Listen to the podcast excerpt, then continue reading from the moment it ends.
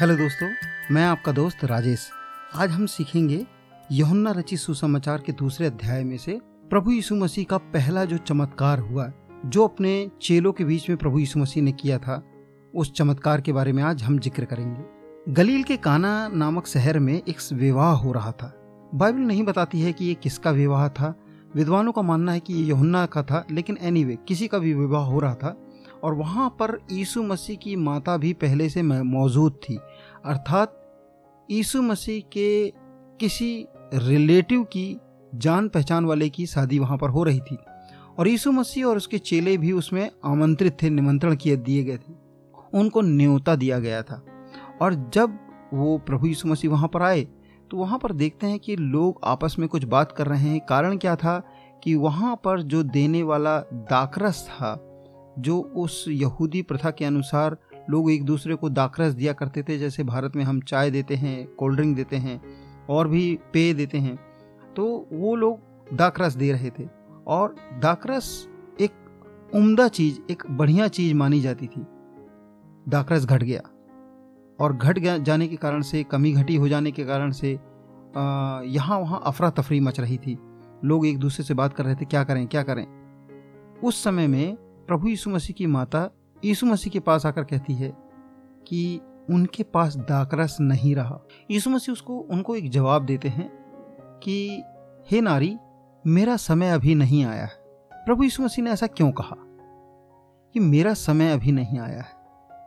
प्रियो, प्रभु यीशु मसीह इस धरती पर मानव रूप लेकर धर, आया था और वो परमेश्वर की इच्छा पर, परमेश्वर के टाइमिंग पर अपना काम करता था। जो परमेश्वर कहता था, वही उस बात को पूरा करता था। प्रभु यीशु मसीह परमेश्वर की इच्छा पर, परफेक्ट इच्छा पर ही चलता था। परमेश्वर समय से बाहर है, लेकिन प्रभु यीशु मसीह समय में आ गया था। अर्थात वो मानव रूप लेकर हमारे और तुम्हारे जैसे इस धरती पर रहा। वो पूर्ण रूप से मानव, वो पूर्ण रूप से परमेश्वर था। तब यीशु मसीह ने इस प्रकार से कहा कि मेरा समय अभी नहीं आया है, अर्थात परमेश्वर ने अभी तक इंडिकेशन नहीं दिया है या चिन्ह नहीं दिया कि अभी ये काम करना है। थोड़ी देर के बाद उसकी माता बाकी और सेवकों से, नौकरों से कहती है कि देखो, ये जो कुछ कहे वही करना।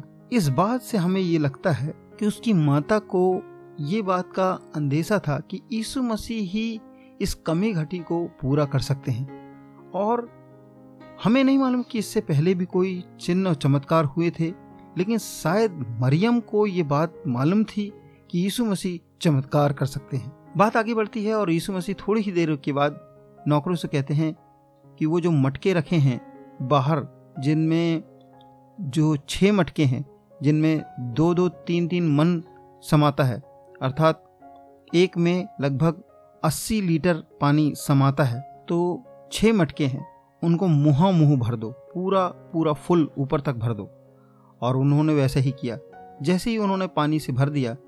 और तब यीशु मसीह ने बस कहा कि इसे ले जाकर यहाँ के खानसामा के पास, जो मेन खाना बनाने वाला है, उसके पास लेके जाओ। और जब वो लेकर गए, नौकर लोग लेकर गए तो क्या देखते हैं कि वो चक कर देखता है और कहता है, ये तो उत्तम दाकरस है, वो पानी दाकरस में बदल चुका था। सारी कमी घटी दूर हो चुकी थी। वो इतना तक कहता है, दूल्हे से जाकर, जो खानसामा होता है, जो रसोईया होता है, जो खाना बनाने वाला होता है, वो कहता है कि सभी, मैं बहुत लोगों के यहाँ गया हूँ और देखा हूँ। लोग पहले अच्छा पिलाते हैं, फिर उसमें पानी मिलाकर जब लोग छक जाते हैं, पी पी के छक जाते हैं तो पानी मिलाकर उसको यूँ ही लोगों को निपटारा कर देते हैं। लेकिन तूने तो अच्छा और बढ़िया उत्तम जो दाकरस है अब तक बचा के रखा है। ऐसा बोलता है लेकिन किसी को नहीं पता होता है कि ये दाकरस आया कहाँ से। वो नौकरों को वो सेवकों को केवल पता होता है कि वो दाकरस पानी से निकाल कर लाया गया है वो मटकों से ला, लाया गया है। यहाँ पर हम प्रभु यीशु मसीह के इस आश्चर्य कर्म से एक बात को सीखते हैं। बात यह है कि वह हमारी कमी घटी को पूरा करता है। प्रभु उन मटकों को जो कोई यूज़ के नहीं थे, अर्थात जिनमें पीने का पानी नहीं परंतु हाथ धोने के लिए पानी रखा जाता था, उनको, उन मटकों को भी इस्तेमाल कर सकता है। परमेश्वर हमारे परिस्थिति को, परमेश्वर हमारे समाज को बदलने के लिए किसी भी चीज़ को, अर्थात वो आपको भी और मुझे भी इस्तेमाल कर सकता है। परमेश्वर कमी घटी को दूर करने वाला परमेश्वर है। प्रभु यीशु मसीह हमारी कमी घटी को दूर कर देता है। यहोवा ईरे है, ऐसा परमेश्वर का दूसरा नाम है। यहोवा ईरे अर्थात वो मुहैया करता है, वो प्रदान करता है, वो उपाय करने वाला परमेश्वर है, जिसने अब्राहम के लिए उपाय किया, जिसने इसहाक के लिए उपाय किया, जिसने इस काना के विवाह में उपाय किया, वो हमारे और तुम्हारे जीवन में भी उपाय कर सकता है। प्रियो, इस ये वचन हम यहुन्ना रचित सुसमाचार दूसरे अध्याय में पाते हैं कि किस प्रकार से यीशु मसीह ने पहला चमत्कार करके परमेश्वर की महिमा और अपनी महिमा प्रकट की। आज हम इस घटना से सीखने पाए और हमारा ईमान, हमारा भरोसा हम प्रभु यीशु मसीह पर और मज़बूत करने पाए कि वो हमारी सारी कमी, घटी को दूर कर सकता है। यदि आज किसी की नौकरी चली गई है, यदि आज कोई ऐसा व्यक्ति है जो परेशान है और हताश है, सोच रहा है कि कहीं कोई उम्मीद नहीं है मैं आपसे कहना चाहता हूँ, प्रभु यीशु मसीह पर ईमान रखो, उस पर भरोसा करो, रखो। वो ज़रूर आपके कमी घटी को दूर कर सकता है। God bless you